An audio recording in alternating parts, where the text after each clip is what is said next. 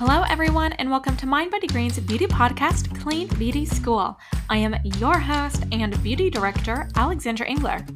Today we are covering a lot of ground, from French beauty and its eternal appeal, to plant stem cells and how they work with the skin, to even how conservation and skincare are related.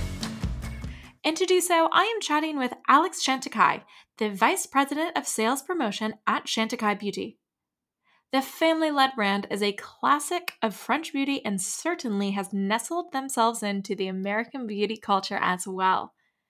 Not to mention, the 20-year-old brand has been at the forefront of many trends, including using sustainable and naturally derived ingredients, as well as incorporating cool technologies like peptides and plant stem cells.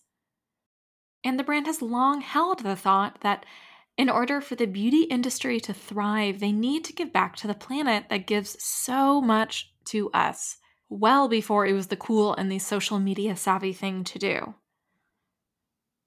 Specifically, we talk about their long-held efforts in regards to animal conservation efforts and how that plays a huge role in our natural botanical habitats. Like I said, there is a lot of ground to cover, so let's go ahead and get into it. Alex, welcome. Thank you. Hi. So nice to speak with you. I'm so excited to be having this conversation today. I have been a fan of Chantecaille for so long.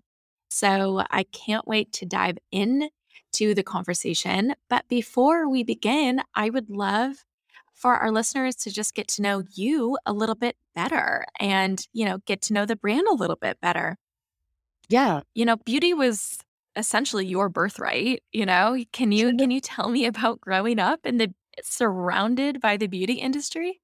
Yeah, we literally I remember playing, you come home from school for, second grade, first grade, 8, 9 years old. And it was not just dressing up in my mom's wonderful sort of couture from the 60s and 70s or first sort of power suits in New York in the 80s. But we would do full faces of makeup, my sister and I and our friends. And she had all these huge beauty closets worth of the fragrances, first of all, were Aramis and early Calyx and gorgeous perfumes, but very elegant and fracas. But also she had tons of makeup and I would do a full face. It was so fun at 8, 9 years old. So in a way, theatrics, because we had Estee Lauder makeup and prescriptives and Clinique. And it was sort of the fun of makeup was part of dressing up. And, you would sort of wear a red dress and suddenly do a red cheek and red eyes and,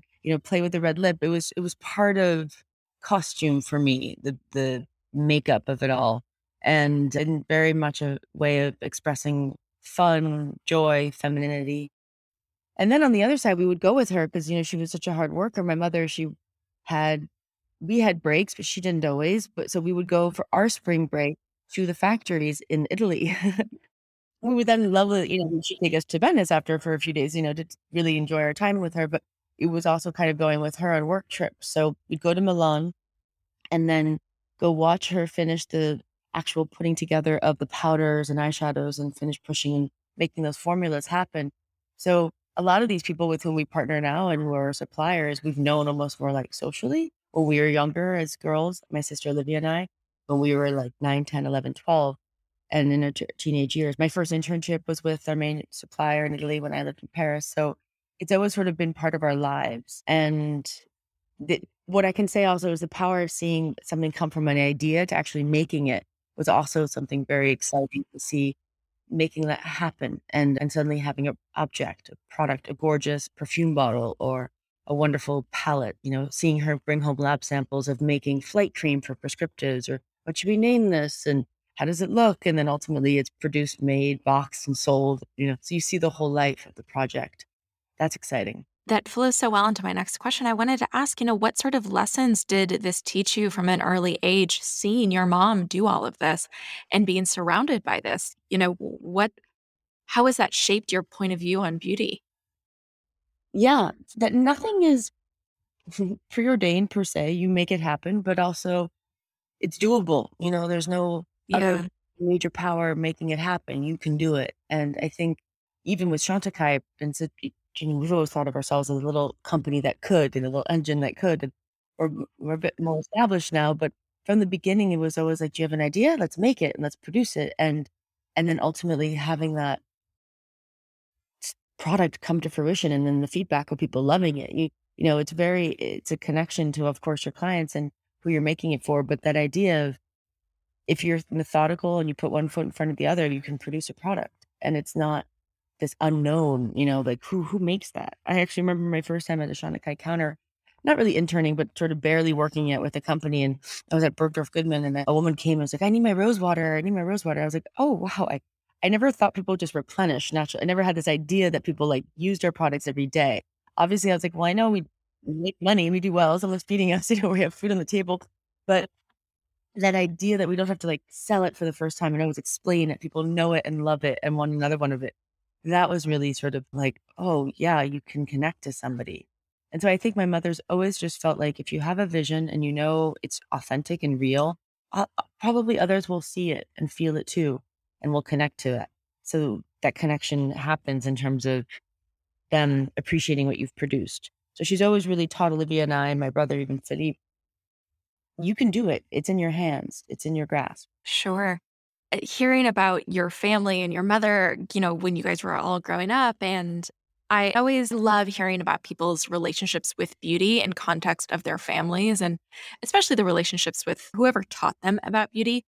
And I always find that people just, they have memories in their lives where, you know, they can pinpoint to of like, oh, that's when I fell in love with the concept of beauty, or a fragrance, or a red lip, or whatever it is. Do you have any of those defining memories from growing up? I mean, you obviously, like I said, this is your birthright. So you probably grew up with a lot of these memories, but are there any that stand out? Yeah, there's definitely this feeling of luxuriating and bath time. And, you know, we're French, and my grandmother, my mother's mother, that is, raised us a lot and was with us a lot at home and in New York and New Jersey. And we'd go to Paris and be with her a lot. Because as I said, my mother's an amazing woman, an amazing mother, but she was working really hard. And so our feminine time was often with my grandmother as little girls. And she had the softest skin. And I remember cuddling her and touching her face when we would go to sleep, and she would sort of sing us little sweet songs. And that very kind of like what femininity was for me was a gentle kindness and an elegance. You know, she was very lovely and put together, but very just the softness of her skin. And that idea of you take care of your skin. And she always sort of like, you know, luxuriated us around bath time. And it was always very kind of not rushed bath time. You know, it was very, you patted the skin softly, and then you would sort of get some nice creams put on you and get cuddly in your lovely pajamas. And then innately a beautifully made French dinner was served, you know, sort of lovely purees or good soups and nice tart tartines and apples. So it was everything was very kind and comfortable and lovely fabrics, silks, you know. It wasn't, I'm not saying it was like the top in terms of luxury, but a lot of the things in France are old and passed down. And so we had sort of sweet lace tablecloths and made out of embroidered flowers. And so like as a little girl, you look at all those details, and just that idea of femininity, gentleness, and quality, I think, was always something that felt connected to me from the beginning. I think my sister would say the same. And we really, that's more what it is than like sexy beauty. You know, it's more about like feeling really cared for and healthy, and that sort of literally feeling like a lovely hug from your grandmother coming out of the bath. For me, that's sort of what our early feelings of beauty. And so it, like I said earlier, translated into playtime and sort of fantasy, creative play, as they say now, you know, sort of always, we would literally, that's what we would put on plays with our outfits. My mother had amazing vests from Romania and kimonos from Japan that she would bring back and let us wear. And so we would have these like wonderful playtimes. And with that was the makeup, you know, and you'd make like a wonderful peacock eye. And I know now probably like maybe shouldn't put that on a 6-year-old, but at the time, you know, things were different with anything. So it just had this sort of like balance of careful, healthy, you know, good for you. And then also this joy. So I think actually that's the sort of swing or bifurcation or both sides, I suppose, that Chantecaille provides. It is a lot of play and makeup and gorgeous packaging and really great textures and payoff of color with the eyeshadows that we make that look like a hummingbird or a butterfly's wing. Yeah. But then it's also really nourishing rose based peptide driven stem cell skincare from plant, like it adds those two. And I think it's really because of our French background. Two things. One, you just paint the most beautiful picture with how you talk about all of this. I mean, as you were talking about your childhood and your memories, I felt like I was being hugged too. And so just one, I mean, gorgeous storytelling. Two, it really does illuminate so much of like how I feel about the brand. And so, you can really see your guys' ethos and passions shine through in the products that you make, just because everything you said, I was like, oh, absolutely. I can see how their brand comes to be and how they create these beautiful things that they do. And there's absolutely, you can very much see that connection there just from the way you talk. So those were just the two comments I wanted to make after listening. But the next thing I wanted to ask is, you obviously work for the family business now, but am I correct that you didn't always? And so what was your career path prior to joining, and why did you ultimately decide to join? Yeah, it's been a very long time. So I think it's maybe, plus 15 years, almost 18 years. So at this point, she doesn't have my whole career. But at the time, when I had left college, I had gone to Italy after and was living in Florence with my best friend. And we were studying art history. And it was sort of, so exciting to see things in context, in situ, as they say, in the cathedrals and everything that we had studied. So, and from there, I could learn, I spoke Italian as I'm French speaking natively. It's easy-ish for me to learn romantic-based languages. So I've learned Spanish when I lived in Mexico, and I could speak Italian after living there. And then sort of through friends of friends, I got a job, a small beginning job in a shoe company, Sigerson Morrison, a little bit based off the fact that I could help in speaking Italian because they worked with Italian-based shoe factories. But and really ultimately through Miranda Morrison and Carrie Sigerson, who are amazing women who were very popular shoe brand in Nolita near Cafe Gitan in Soho kind of area in the late 90s, early 2000s through good family friends who they just, very nicely gave me a little job. And I started in PR and stayed there for maybe 4 or 5 years.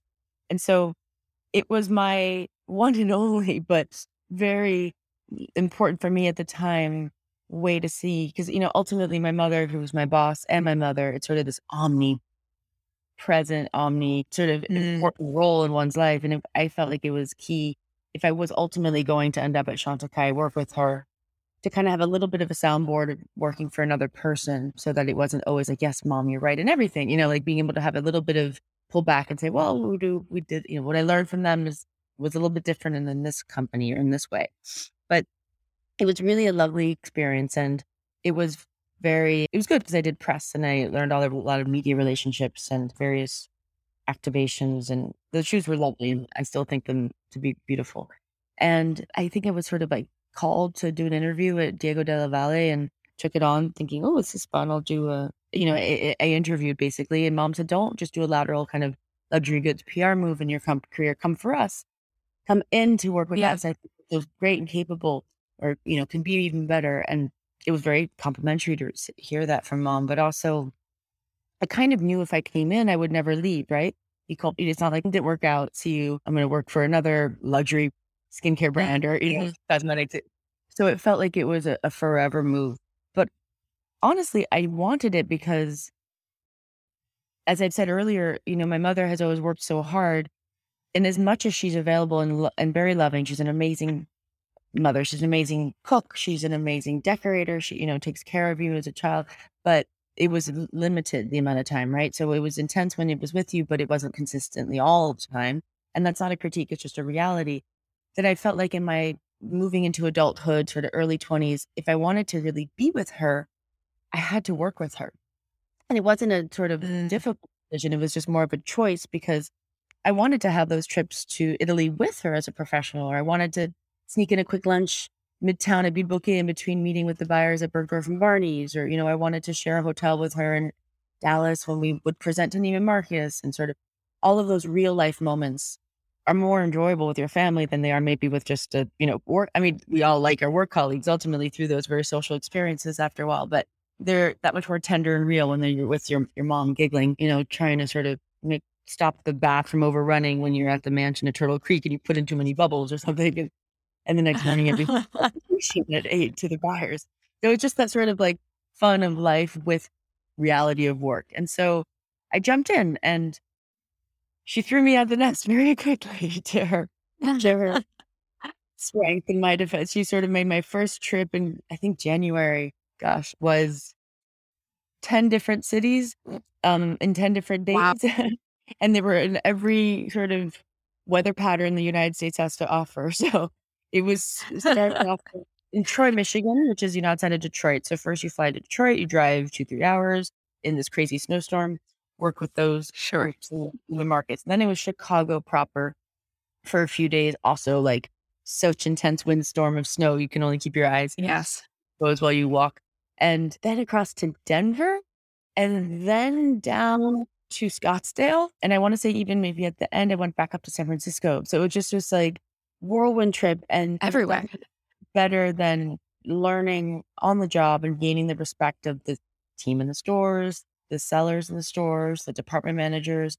She really made me an account executive, which allowed me to see that the truth is you're only as good of a brand as your ambassadors, staff in the stores and in the field are at being able to sell your product. And that means getting them on board, believing in the product, understanding it, giving them the due respect of shoulder to shoulder selling with them, definitely setting up trainings, but also sitting with them, taking them to lunch, hearing who they are, what their own challenges are at the workplace.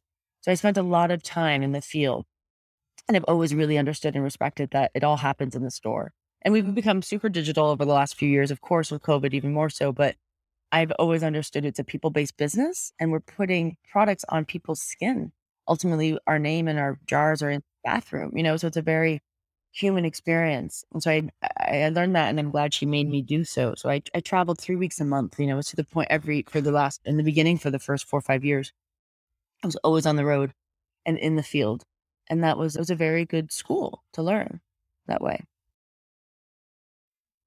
I had it on my list of questions to ask you what your mother had taught you, but, I think we've discussed so much what she's taught you, but you obviously work with, I am sure you are not, but you also work with your other family. So I'm curious, what sort of lessons do you learn from your broader family and just working at a family company? I think that is, it's something not many of us have the pleasure of doing nowadays. I feel like that family-run business doesn't necessarily exist in the same capacity, and you get to do it.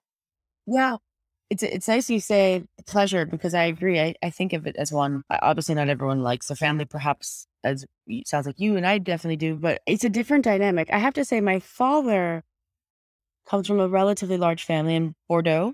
And in the wine region, and they had a vineyard. So he was raised in the vineyard in the chateau, and that's where we spent all of our holidays and Christmases were spent in the chateau. And they made wine, and it was always this idea of multi-generational kind of focus on the land, the product, and every dinner had all of our own bottles on the tables in the cellar downstairs. It was sort of from like the 1912. You'd come up and we'd have these arguments about it being dusty or too old, but it was always this feeling of you celebrated the product you produced and everyone worked hard in respecting the brand, I suppose, even though it felt like a brand, it just felt like a lifestyle in a way. So I felt like it came from that knowledge and understanding that you can have a product you make that you believe in and you all work hard to celebrate and support. And indeed, like my uncle ran it for a long time, and even his daughter moved ultimately to Canada and runs her own very successful vineyard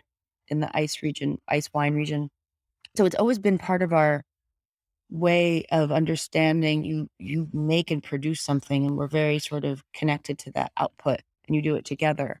And I think seeing my own parents as they have a beautiful love story of having sort of met within 3 weeks and then being quickly married and staying together and ultimately building a business, vacation, and they're very good partners. But that idea of balancing and always sort of supporting each. And when you have to get to work, you work, but you're also able to sort of sit on the couch and giggle, or the family dog will come up who is in the office all the time and sort of be there for us to humanize our experience together with. And so I think we work hard, we respect each other. And my mom was good at giving the children separate things to do. So my brother's an amazing photographer. I'm here looking at some of the images he's shot in this room I'm speaking from. And he's very creative and has a wonderful sensibility and has a great eye. And I got him an early internship at Annie Leibovitz through a great friend. And he's just always been passionate about photography and collecting art himself. And he's very good at photographing animals in the wild. We've had some exciting trips to see the silverback gorillas, or certainly giraffes, rhinos, and elephants in Africa. And which is certainly such a big, part of your family. I know. Yeah. We got to see the polar bears in the Arctic on a trip together. So, and then my sister, who's of course been with the brand since the beginning, having started it with my mom, is very good at formulas and textures and feeling and color. She has a great eye, very highly refined palette, and very sophisticated for quality when it comes to herself, her life, her family, her, the way she lives and decorates and wears clothing, but moreover, properly how she produces sort of the texture, the feeling of the formula, the way it looks in the eye, the packaging, the whole color story. So anyway, I think mom really identified, and I'm pretty decent at training and talking to people and getting them on board and feeling like, communicating. So managing the people part in that way. So we each have our own row or avenue, and we are needed, we intertwine all the time because it's important. One doesn't oversee the other. We all need each other. But I think there isn't that backstabby corporate-y, thing of like, well, can you take my job? It's like, no, it's my sibling. They do their own thing. So I think that's always felt like you just do the work. You don't worry about the sort of politics or gossip. And my mom's really engendered that type of ethos or culture in the company, and it's been really lovely to have everyone sort of just do the work and feel supported in that way, rather than too worried about stepping on your head sort of to get your job, or if you take a mat leave, is there someone slipping in before you come in?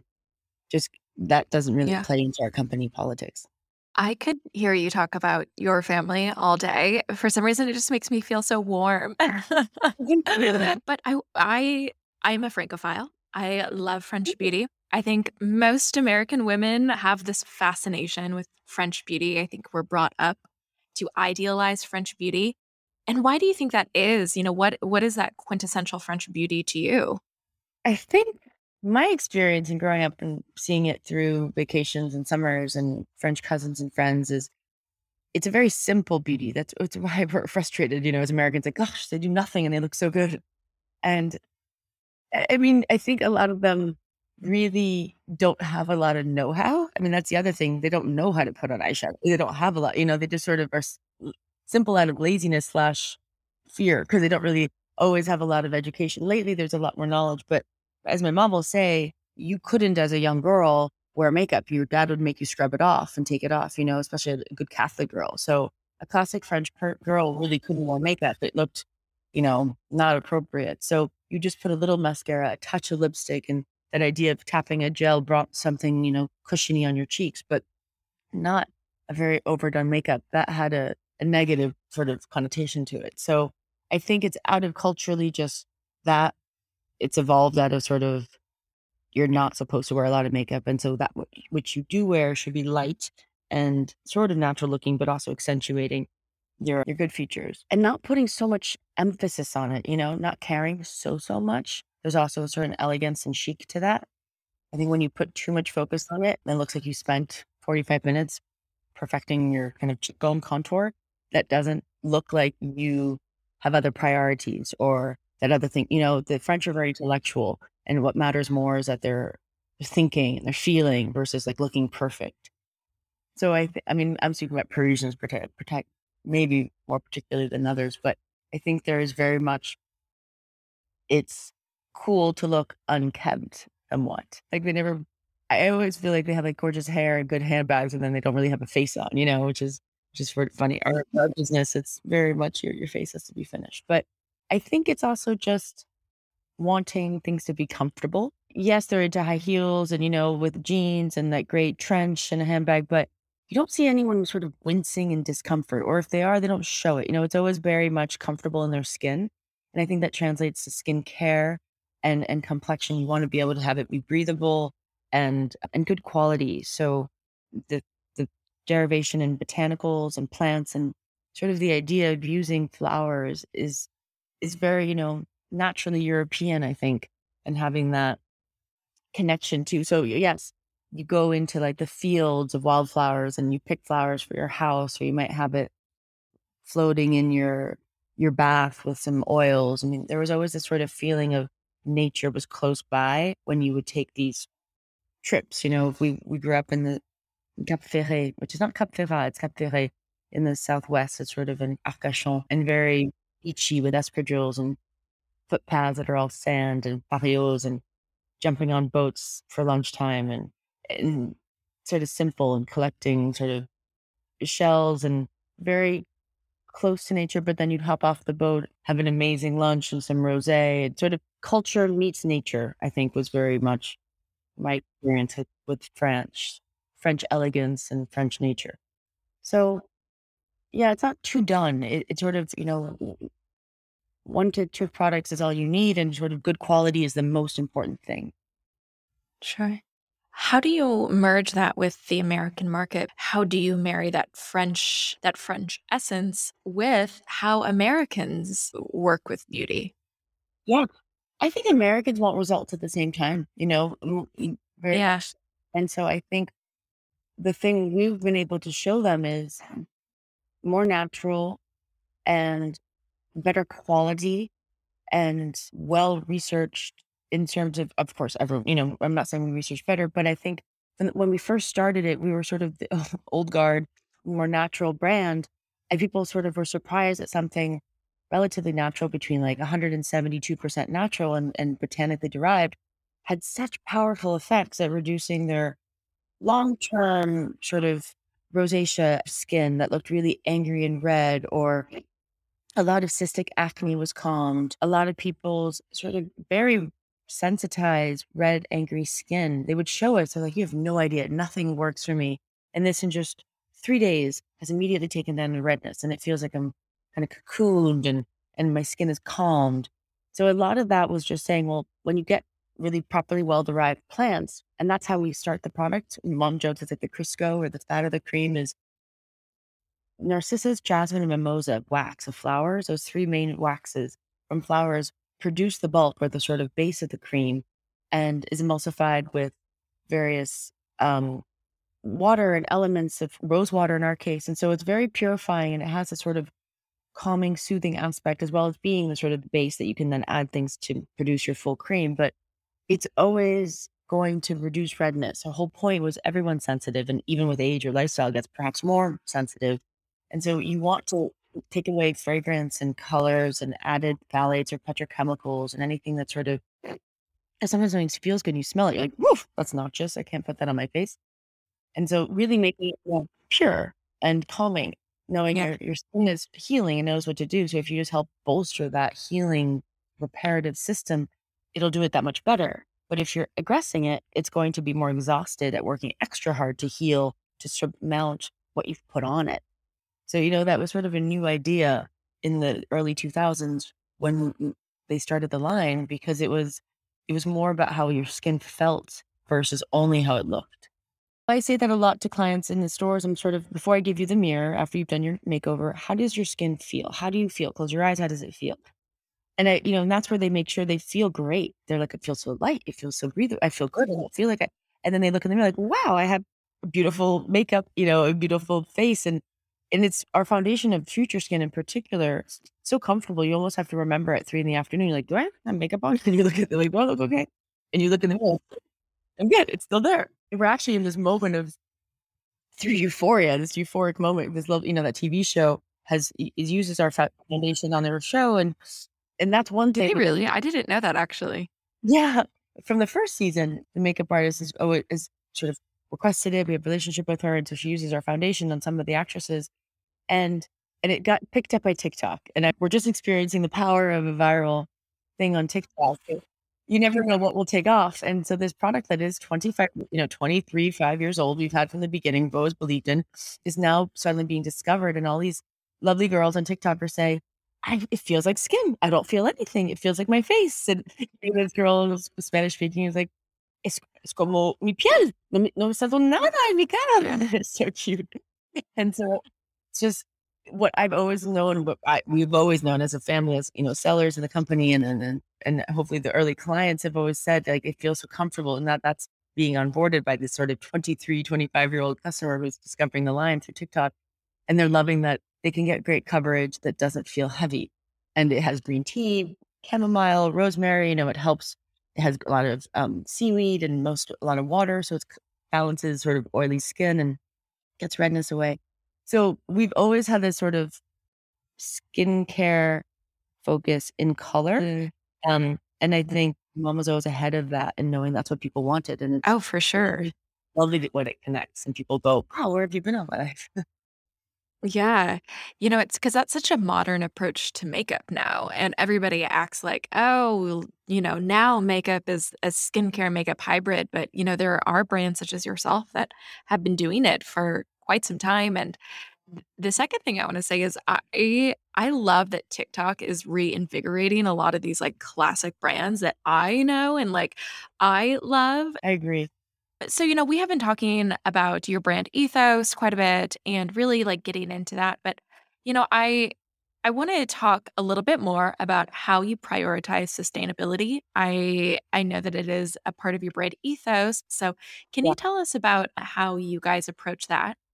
Of course. We're very into celebrating the world. And our tagline, for example, is wild about nature. And for me, it hits the three tenets of wild about a natural, touchable aesthetic. Like I was saying, sort of a French aesthetic, one that, allows a person to kind of touch your cheek or kiss your face and not mess up your makeup. And then we're very excited and wild about naturally derived formulas and the ingredients being from nature. And then thirdly, we're wild about actual nature and giving back to it and these wild places.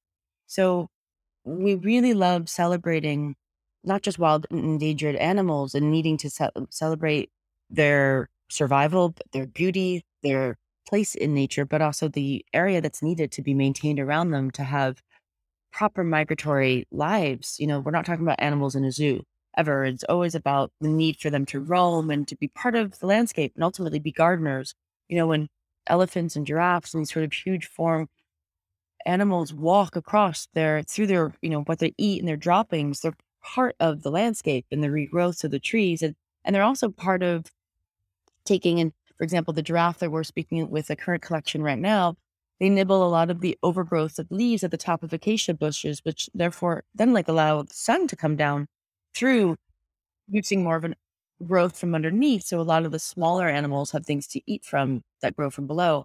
And so there's just these innate, beautiful symbiotic relationships with animals in nature that are disrupted when we lose those top form animals. When you lose the predators, when you lose the lions and you lose the sharks in the water, things overgrow. Lose the wolves out west. You have too much antelope and grazers that ultimately are eating away too much of the grass and are removing the base of where the trees kind of put in their roots and then, hold the banks strongly. You have too many mudslides when you don't have enough trees. And so there are all of these sort of thrown off systems that really depend on this trophic kind of cascade, and the apex predators are key in keeping that balance. So we've always loved animals. And like I said to you earlier, our childhood was always sort of about like picking roses and blackberries and making flower crowns just naturally from the garden and having fun with that. And so we were very intimately connected to nature. And my mom personally started her first campaign around sort of our cosmetics or cosmetics with a cause was butterflies, because she had noticed that in her own garden in East Hampton, Long Island, a lot of the butterflies that she was used to seeing just weren't there that summer. And so she did a little individual research because she's very science oriented and loves to find things out and goes all the way, and understood that there had been a problem with the location of where they start from the south in Michoacán or Mexico. And when they migrate up along mostly in the West, but across all of the U.S. They go up to Canada, and to place their chrysalis on milkweed, they had sort of lost their original home base in the South. So they didn't have like the origination point. It had been sort of lumbered and felled, this forest, for development, for locals to build homes, which of course we have to understand the need for people to survive and live. But what it ultimately came to light was that we needed to replant in Mexico new areas where these butterflies could start their life process. And so her first pellet she made, I was just on board then, but I really, it was her creative idea with Olivia, was to create these beautiful eyeshadows where you had the color of the center was a butterfly, and then the outside space it was in was a contrasting color, and it sort of baked all the way through. So you had this butterfly almost like inserted like a mini mold, almost like a cookie within a cookie. And so they were so pretty, you know, editors picked them up and photographed them. Clients bought two, one to never touch and keep and one to wear. And yeah, I feel the same way about your products. Sometimes I'm like, it's too pretty. I'm like, I can't touch it. So that gorgeous sort of like, wow, you know, a little bit of gold on the top. So it looks really pretty. But then ultimately my mom felt so proud. She was like, I could write them a check for $25,000 in this butterfly conservation group for the monarchs down in Mexico. And there's the most money they'd ever seen donated by a single donor. They fell off their chair. They were so happy. Wow.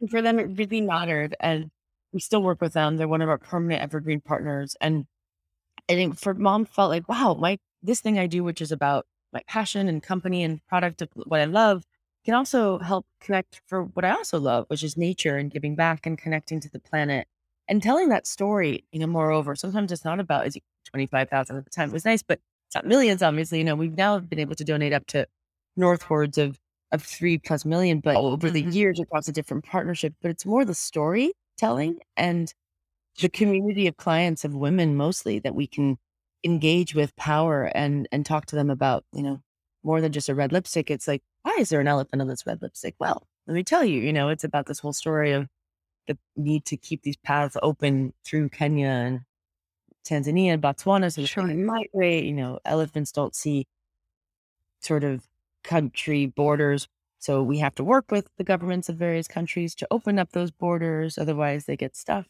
So it's just it's a broader conversation. And when you tell a woman, she tells her friends, she tells her daughter, she tells her sister, she tells her partner, you know, and it engages them in a conversation, which is exciting. So that was always our passion, was the storytelling and the feeding them back to the clients, like what the monies have done to that they were able to help and support. And then it connects on a sustainability level to the formula. So we use plant stem cells, like I've said, and that means that you're not planting actual flowers or orchards of this botanical element, like a raspberry bush that would need a lot of water, you know, to kind of grow an orchard of it or something. You're just recreating that power of that plant in sort of in a petri dish, literally. So you can take the leaf or a thorn or a piece of it and reproduce it. So they're totemic. You can't take a thumb of a human and recreate a human. You'll maybe recreate a thumb, but you can take a piece of a plant and recreate the whole plant. So it has a sort of holographic power. You could stress it, so it becomes more superpowered at that thing it does well. Like if it's a collagen supporter, it does it even more so. If it's a hydrator and you put it in really salty conditions, it absorbs moisture even better. It sort of does its thing better when it's stressed.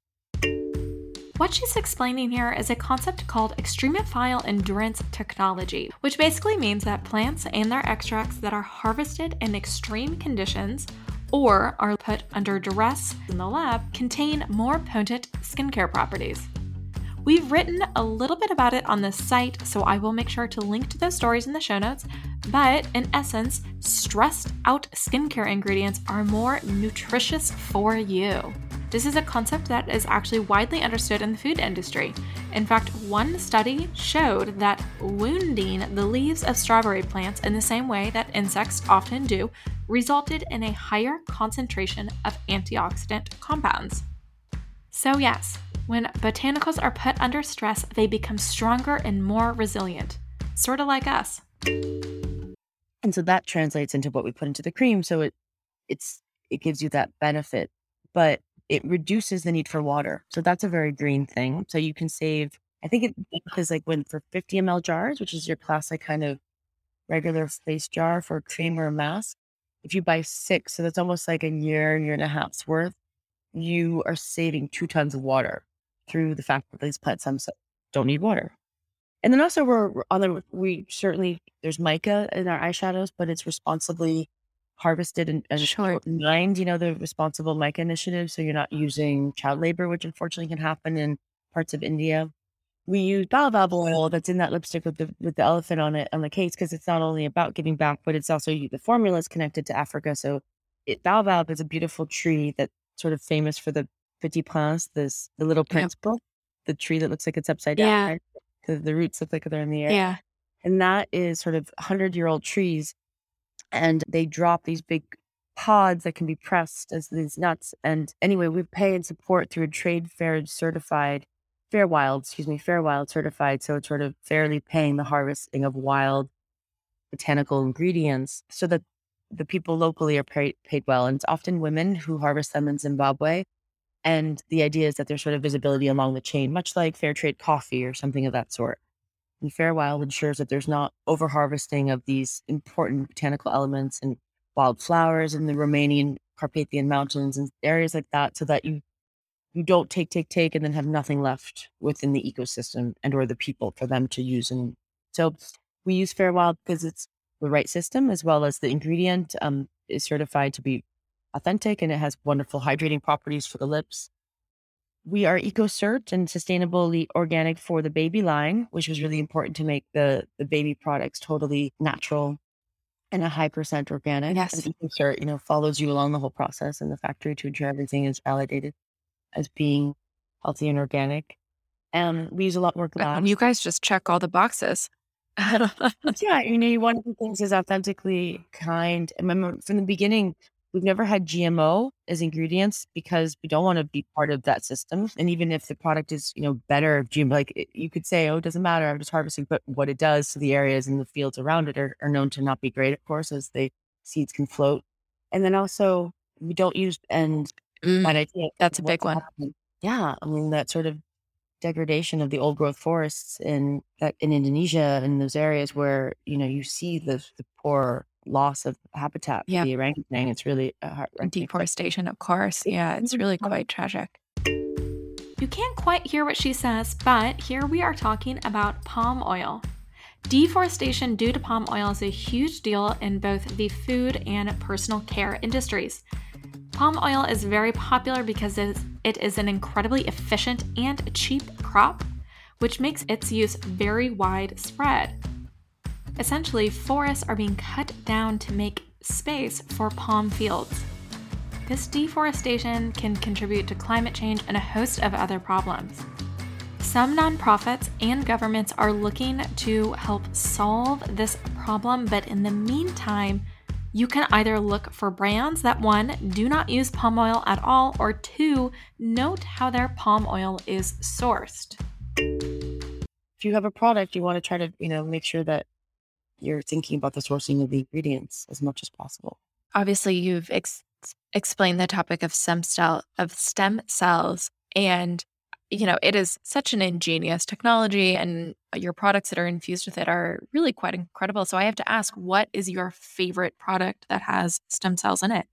Gosh, I've been really loving my mom calls them like the Rolls Royce of skincare. It's this regimen of these 4 little gold ampules that have a ton of peptides and stem cells of collagen building, Nicotiana Sylvestris, and matrixyl ultrapeptide. So it's this sort of 360 way of plumping out the skin to ensure that there's no fine lines and deeper wrinkles. It's called, I just call them the gold ampules, but it's a system of 4 different blocks a month. And I think we called it gold.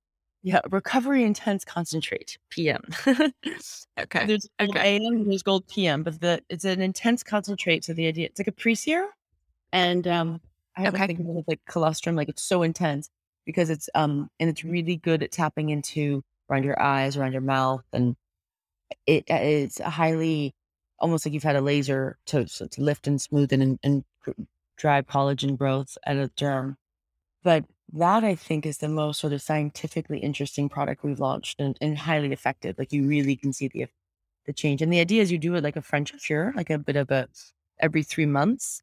the way you change your diet or your shampoo or your clothes. Yeah. With the season. So that you sort of bring your skin up to optimal functionality, and 1 ampoule per week. So you have 4. So you have about a 4-week period, and then you would take a break and come back for, 3 months later. So you do it every sort of quarter. Yeah. And I love the gold face mask. I sleep in that a lot too. And that has a lot of also the plumping out stem cells and redness reducing for little broken capillaries or post ski or sun. It really helps any sensitivity and damage. So, I have been sent the biolifting mask. I'm so excited to try it, but I need to ask you, how should I be using it? Why do you love it? And what's the science behind it? Oh, right. We just relaunched that. It's such a great product.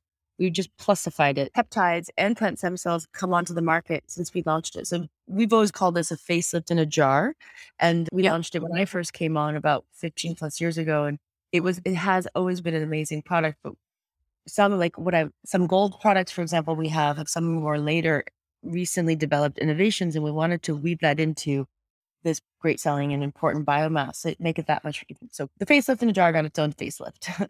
We call this sort of this is your recovery kind of, you can even sleep in it mask. It's so efficient if you wanted to just do like a thin layer, for example, in the morning while you're brushing your teeth, you could then we have a mask brush. So you just sort of evenly distribute it so you can barely see it, but it's there. And then you could just maybe tap on a little rose water, but you don't have to wipe it off. The idea is just to have it like absorb in, because it is a cream. So it has this really lovely texture that becomes your sort of a great base as a face cream. And the idea, or you could wear like a 20-minute thick one while you're taking a bath or watching a show or reading a book. Or thirdly, you could fully rub it in like your night cream. And that for me is like pressing the gas on the efficaciousness of it lifting the skin. So if you do want to look extra good in the morning, you might want to wear it like a sleep over mask. And what it does ultimately is it has these amazing attributes to it used to have this, and it always has sort of a Botox effect. This hexapeptide has become amplified in recent years as an ingredient. And so we're one of the first brands to bring it on to the market. And rather than take about 28 days, so if you wear the mask quite consistently, you see the optimal effect of minimizing like deeper, wrinkles from showing through your muscles from contracting a little less. This now works in just 5 days. So it's quite fast at smoothening these sort of deeper, expression lines. It also has contouring hexapeptide that produces more of a 360 degree. So like the apples of your cheeks are juicier and sort of producing a really useful silhouette to your face. And it has a lot of extra deeply moisturizing. So sometimes we're dehydrated through the weather, the dry winter and the sort of heat we're in, or with age, we lose absorption and retention, let's say, of hydration in our skin. So there's a really great sort of tall grass that lives in tidal zones that hold on to moisture so it can survive when the tide goes out for many days at a time, and basically acts like a camel so that it absorbs the water when it does have access to it. And that is transferred into the skin so that you almost a Gatorade or like boosting your moisture in your skin through wearing the mask. It has these sort of like quick instant sort of smoothing, like ironing a face out, like ironing your wrinkled shirt. It kind of like smooths the surface through a pullulan, and then it has these deeper clumping aspects and then ultimate major moisture and contouring. So yeah, I think it's, and moreover, that gentle, comfortable formula, it almost feels like it's been in the refrigerator when you put it on. It's always kind of cooling, which is delicious. That is the sweet spot for a product, I find. It's, you get that immediate gratification and that immediate sensorial appeal, but then you also develop those long-term benefits over time. I mean, I can't wait to use it myself. But the last thing that I want to ask you to close out this episode, as I always do, is I want to ask about your own wellness and beauty habits. A big part of beauty is how you take care of yourself as a whole. So the first thing I want to ask is, what are your wellness must-haves that you fold into your daily life? Do you have a mindfulness practice that you stick to? Are you an avid, someone who must work out every day? Do you have those wellness habits that you stick to? On the weekend, I'll take time to go to farmers markets and really cook and really be thoughtful. And so taking sort of the time when you can to be considering what you're eating and being really healthy around that. I try to I either work out or I walk, or in the city where I live in New York City, and take a moment to kind of be outdoors, as well as that balance of getting off your phone. I think, yes, we work on our phones, we see social media, now we read the news and everything, but taking that away and putting a book in your hand and actually being connected to a more mindful process of imagination and being taken somewhere else. So I try to read. I'm a sort of slow reader, people joke, but I like to be really like, I jump into the story. I'm reading Shantaram right now that takes you to India and is sort of this beautiful, very humanizing story of just the beauty of humanity and forgiveness and connection. And I think sort of these getting, out of the work and the technology and taking things slower. So I always think, stretching and eating quietly as well as, and reading are really important ways to sort of be back in our human body as people versus just tech-oriented doers. And I think ultimately that makes you more rested and more relaxed, which make you look more attractive, and less sort of spread thin. So beauty is about sort of taking care of yourself and also feeling confident. For me, that's really important. And if you're frazzled, you're not confident. So trying to find things that feed you and give you energy are really key to that. Sure. And then, of course, what is your daily skincare routine? If you don't want to dive into all of it, I'm sure there's a lot. At least, what are the high level points that you make sure you hit every day? Rose water is such a lovely part of the everyday because it's very, it's hand harvested and it's with artesian well water and it's just sort of boiled roses that are condensed and reliquefied into the bottle. So you get all the rose and all the vitamin C power and a lot of nature comes into your skin directly that way. So I think of it like rather than licking dry lips, which would be like just spraying regular water on your face, it really gives a lot of hydration and vitamin C. So it's more like putting a lip balm on your lips. Sure. I use rose water a lot by my bed in the morning when I rinse my face off and with cleanser. So I'm also using the rose balm, which is beautiful. That is sort of has light phytic acid to exfoliate lightly, but also can take away eye makeup and all sort of thick and thin foundation as well and mascara. And then I'll rinse off with a cloth. And I really do love serums. So either it could be a rose oil thinned out with a cream or these serums I was speaking about, the Gold Recovery Intense Concentrate, our BioLift serum, that deeper kind of seeping in of moisture and delivering good collagen building support deeper into the skin. And sometimes I'll use just a mask to sleep with, really kind of letting the skin heal and putting a little bit extra support on it so you don't wake up feeling dry. I think that's important, certainly in the sort of winter months, to keep your skin as hydrated as possible. And I cannot live without our lip potion. It's this beautiful balm that has shea butter and jojoba and apricot and rose oil, and it's the only thing I've found that doesn't, as a lip balm, dry your lips after. It really stays hydrating. And it's the one thing I'll gift to people. And they're like, wow, what is this? I have guys love it. It's really, it's an amazing little pot. It's white little pot and it's really elegant packaging and sort of a ceramic-y packaging, but it's a winner. So that's the kind of thing. I never heard of Chantecaille or worked for it. I would find that because that's the one product.